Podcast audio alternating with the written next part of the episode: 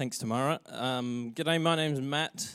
Uh, I came here when uh, before we had children, but it's nearly bedtime, and so uh, we've been going to the 10:30 service.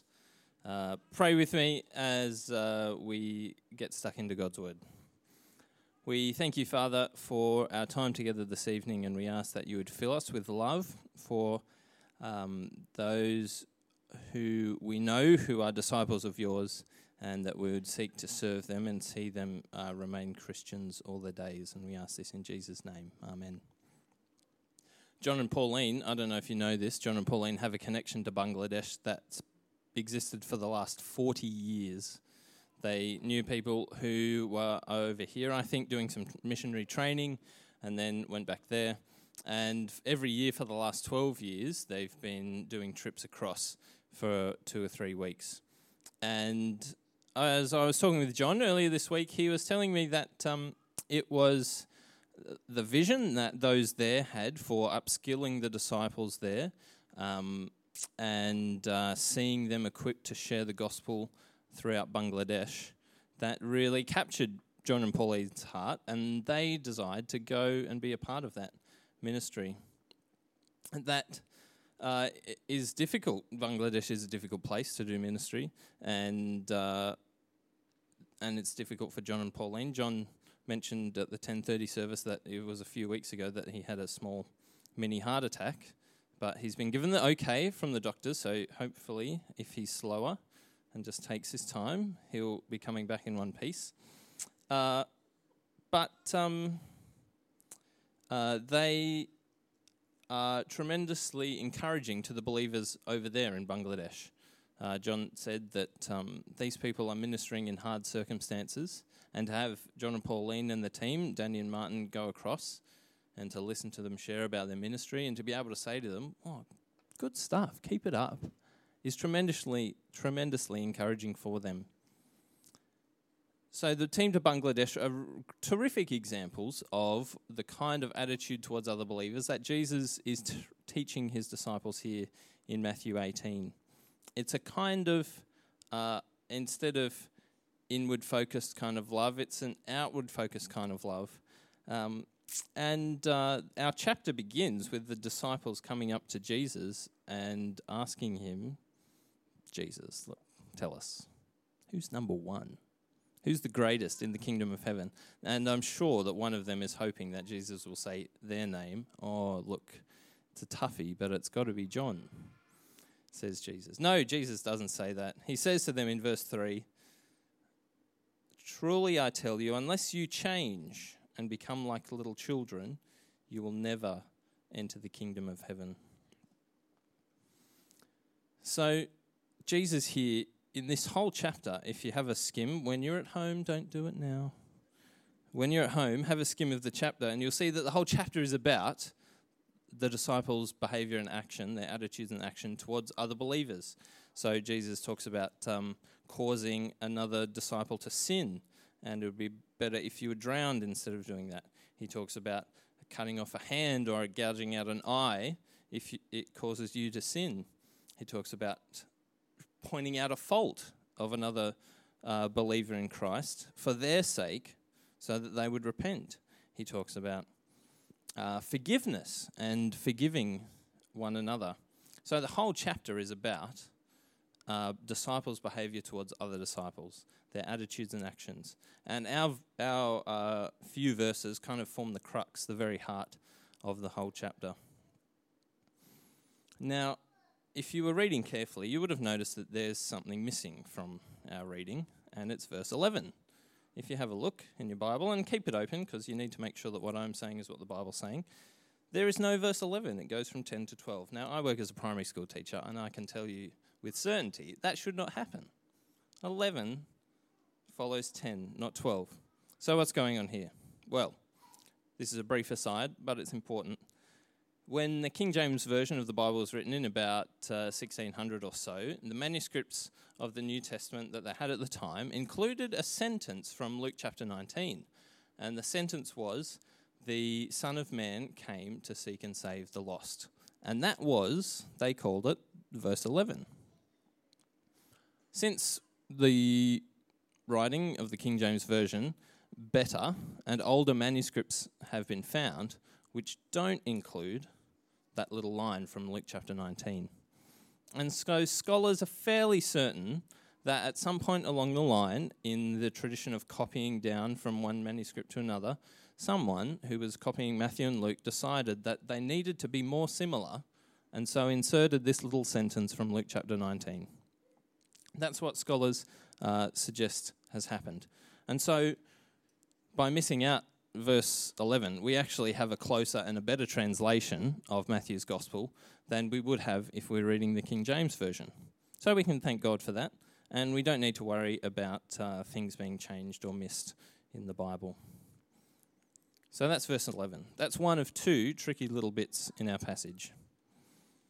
The big question that Jesus is uh, answering here in our section is why should we value other disciples of Christ? He's uh, been instructing, he's instructing his disciples about how they should value other people. And he gives three reasons. The first reason in, is in verse 10. The first reason is their destiny. We should value other disciples of Jesus Christ because of their destiny. Verse 10 is See that you don't that you do not despise one of these little ones. For I tell you that their angels in heaven always see the face of my Father in heaven. Now, the little ones are disciples, Christians. They're not children, regular Christians. If we have a look at verse 3 again, Jesus says, Truly I tell you, unless you change and become like little children, you will never enter the kingdom of heaven. Okay, so Jesus is saying entry to the kingdom of heaven is uh, based on childlikeness in one sense. If we go down to verse 6, Jesus makes it a bit more explicit. Hopefully, it'll come up on the next slide. Or, yeah, that's, what, go back on. Yeah, that's the one. Uh, Jesus says, If anyone causes one of these little ones, those who believe in me, to stumble, it would be better for them to have a large millstone hung around their neck and to be drowned in the depths of the sea.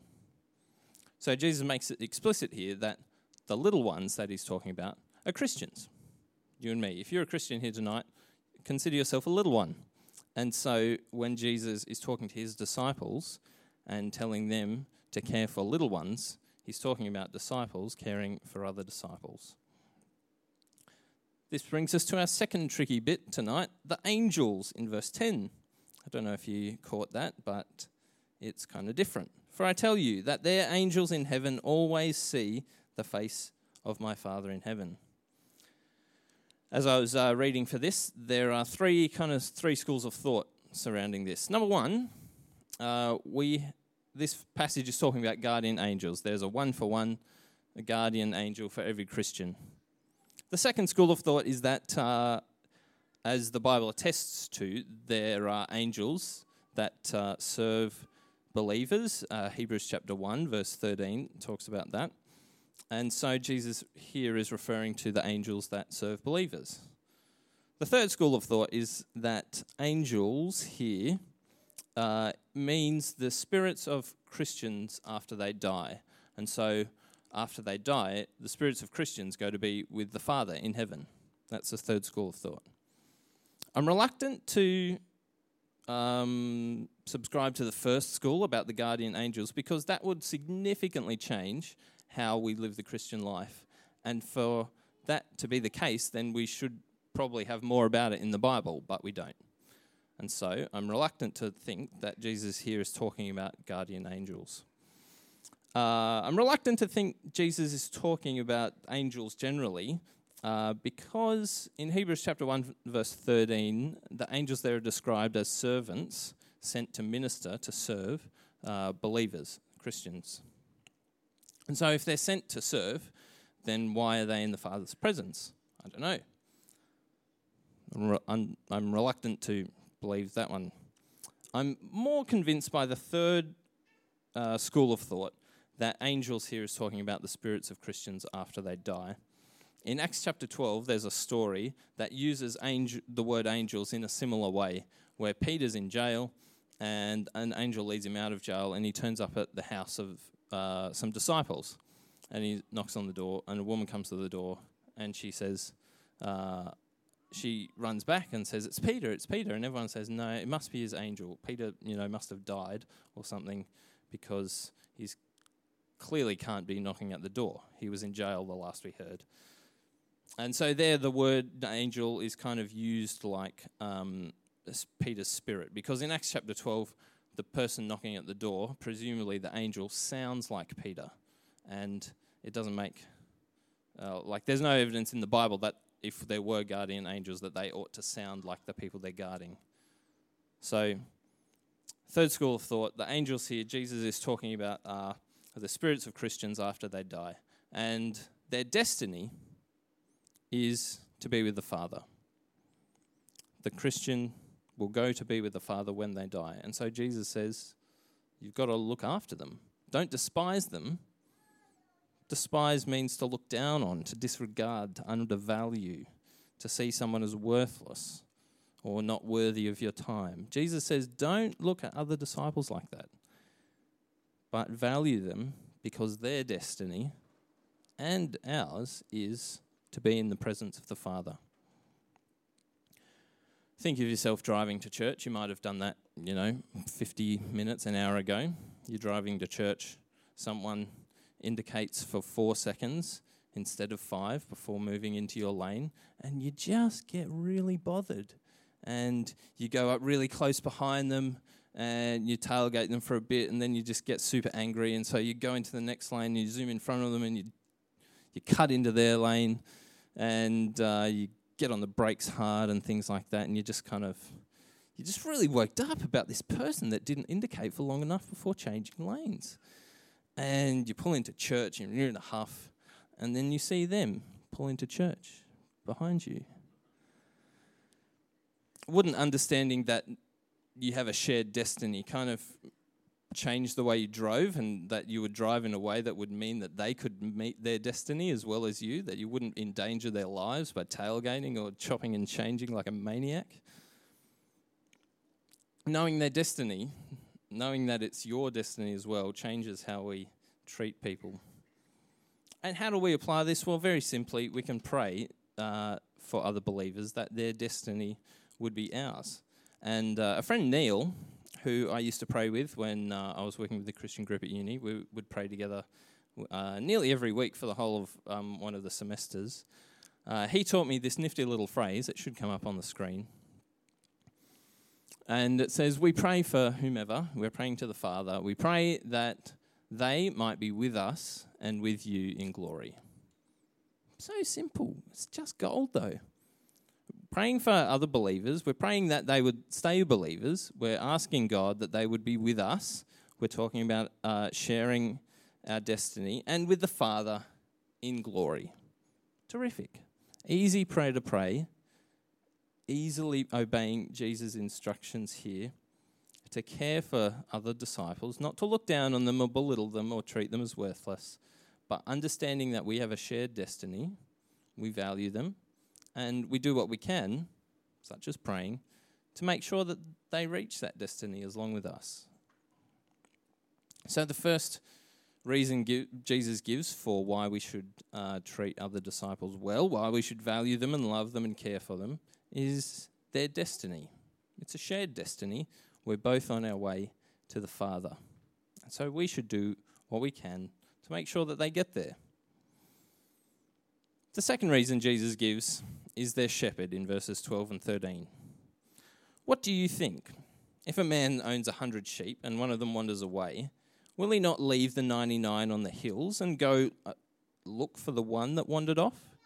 And if he finds it, truly I tell you, he is happier about the one sheep than about the 99 that did not wander off. Now, if you're familiar with the Bible at all, you'll notice that this parable is very similar but slightly different to the parable of the lost sheep in Luke chapter 15. As I said earlier, the context of our parable in Matthew chapter 18 here is Jesus' instruction to disciples about how to treat one another. As I said, scan at home, don't do it now. Scan at home, and you'll see that the sections around our passage are about uh, caring for other disciples, telling them about their sin, forgiving them, uh, doing, making sure that you're not causing them to stumble. In Luke chapter 15, the context around the parable of the lost sheep there is more parables about lost things. So there's a parable about a lost coin and a parable about a lost son. And so that seems to indicate that the emphasis there and the point there is about uh, God's love for the lost. That's absolutely true. And if we had the little bit of from verse 11, then we would probably say that our passage is about that as well. But our passage is slightly different. Ours is about loving other believers, uh, other disciples of Jesus. Now, a hundred sheep is kind of like a small to medium sized shepherding operation back in the ancient Near East. The shepherd would know all of his sheep by name, you know, Norman, Stephen, Phyllis, Jan, Nancy, and so on. And he would count them all at least once a day and make sure that he had them all. And, you know, he might have a Tom Hanks moment if one of them wanders away Wilson! And he'll be cut up and want to find the lost sheep. But here, and this is another difference between our passage and the one in Luke. The sh- sheep here isn't lost, the sheep has wandered away. And that seems significant given the two contexts of the two parables. Consider what the shepherd gives up to go find that stray sheep. I'm sure that being with 99 sheep is a bit safer than being out in the hills on your own. So he gives up some security and some safety and uh, goes and finds the one that's wandered off. And what, but what does the shepherd gain when he finds that sheep?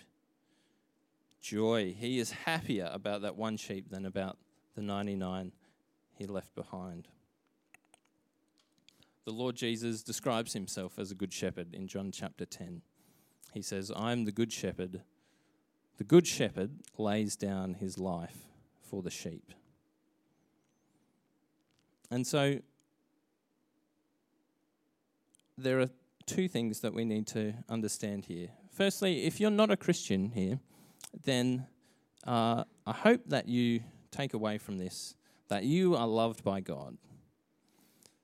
Jesus describing himself as the good shepherd and being a good shepherd who lays down his life for the sheep means that you are tremendously valued by God, so valued that he would send his son to die a shameful death so that you might become part of his family. That's how much he loves you.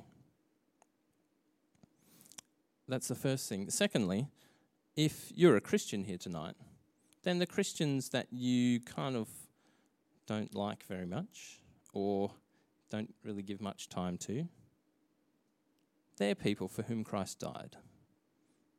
They're people that God loves and values. So that should change, shouldn't it? The way we think about them and the way we approach caring for them. Coming up on the screen are a couple of pictures that uh, the White House put out, amongst many, from the end of President Obama's time in office.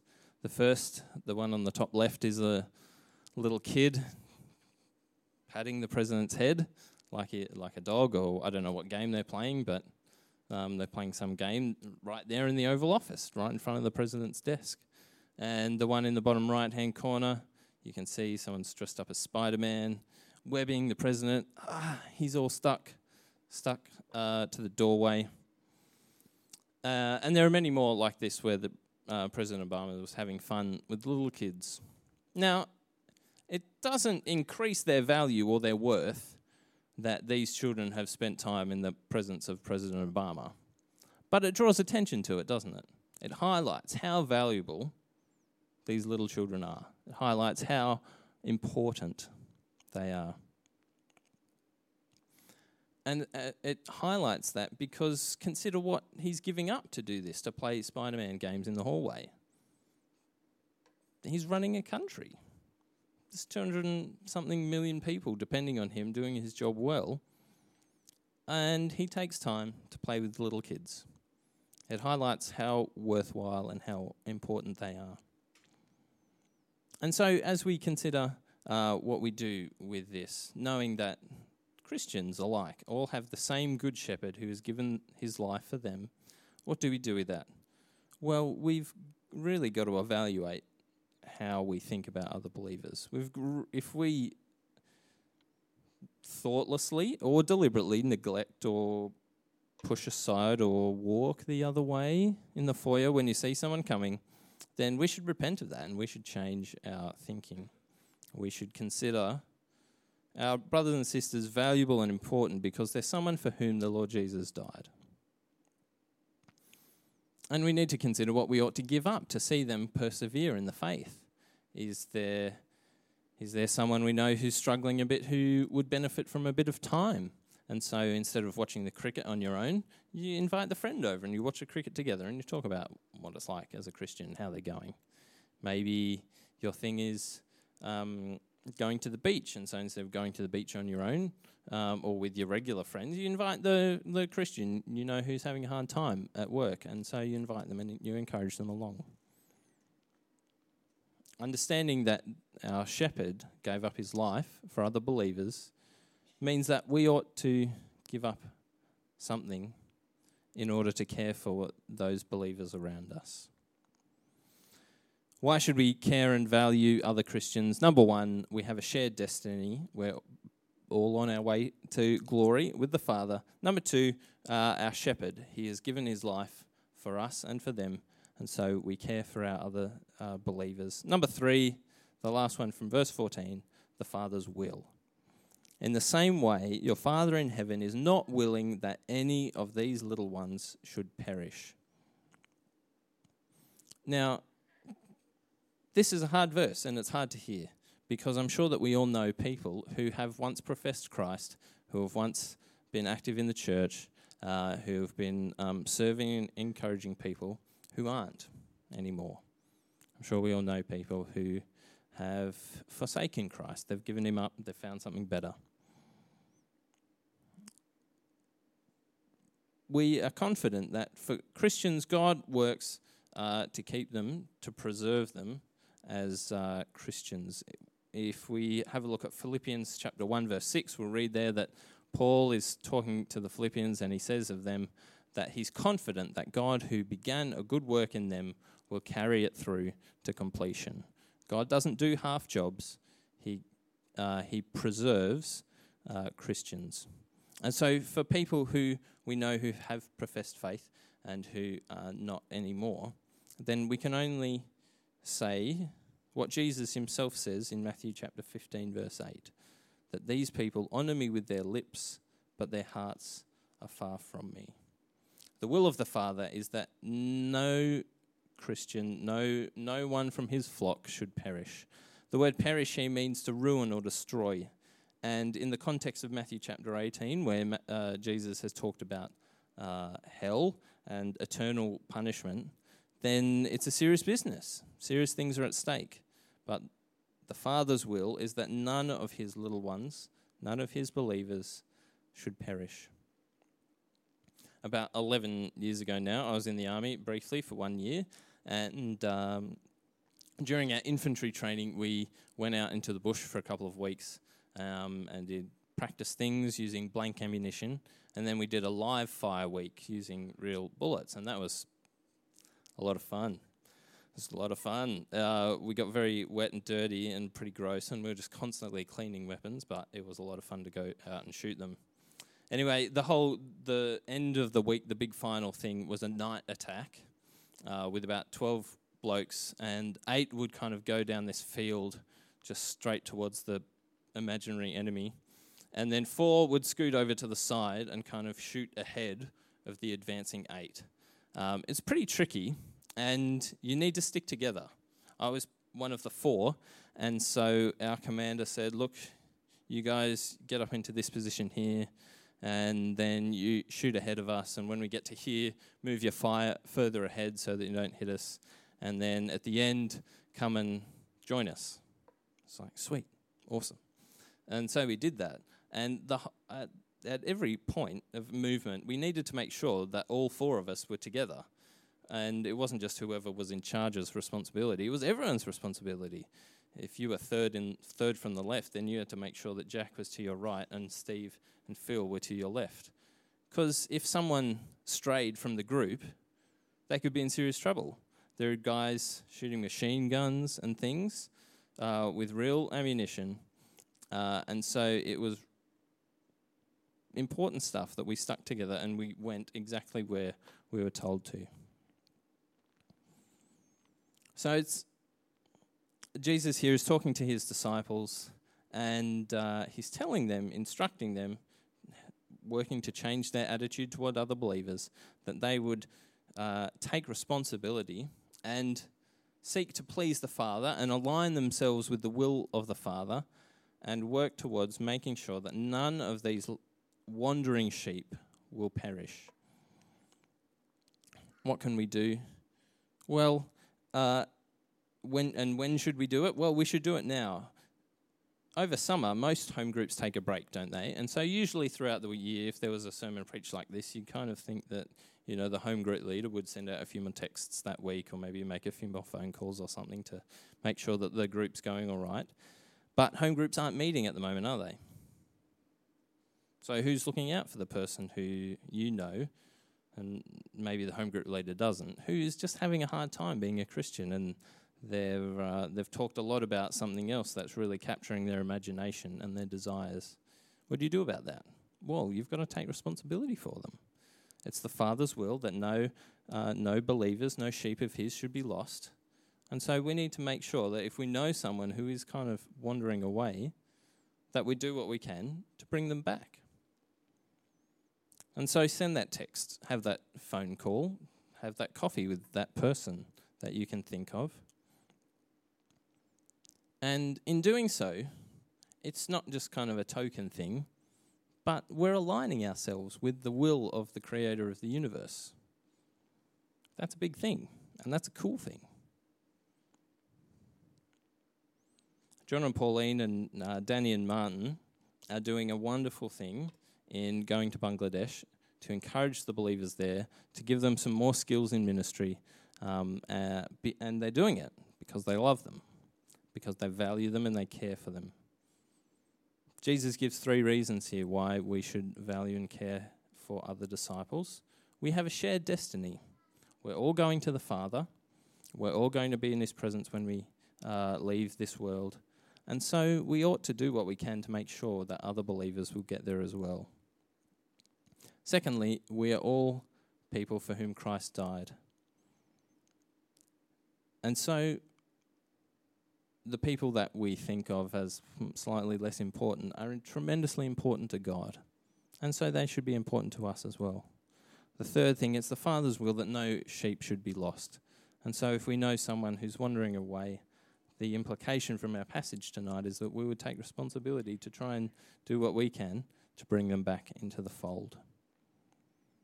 John and Pauline and Danny and Martin are ter- terrific examples of this. And uh, especially over summer, uh, while we're here and home groups are not meeting, then uh, it's a prime time to put Jesus' words here into action. So let me pray. Almighty Father, we thank you that uh, you have sent the Lord Jesus to die and to bring us into new life and to bring us into a relationship with you. We thank you uh, uh, for this new life and that it extends into eternity. And we pray for the Christians that we know that they would be with us and with you in glory when the Lord Jesus returns. And we ask this in Jesus' name. Amen.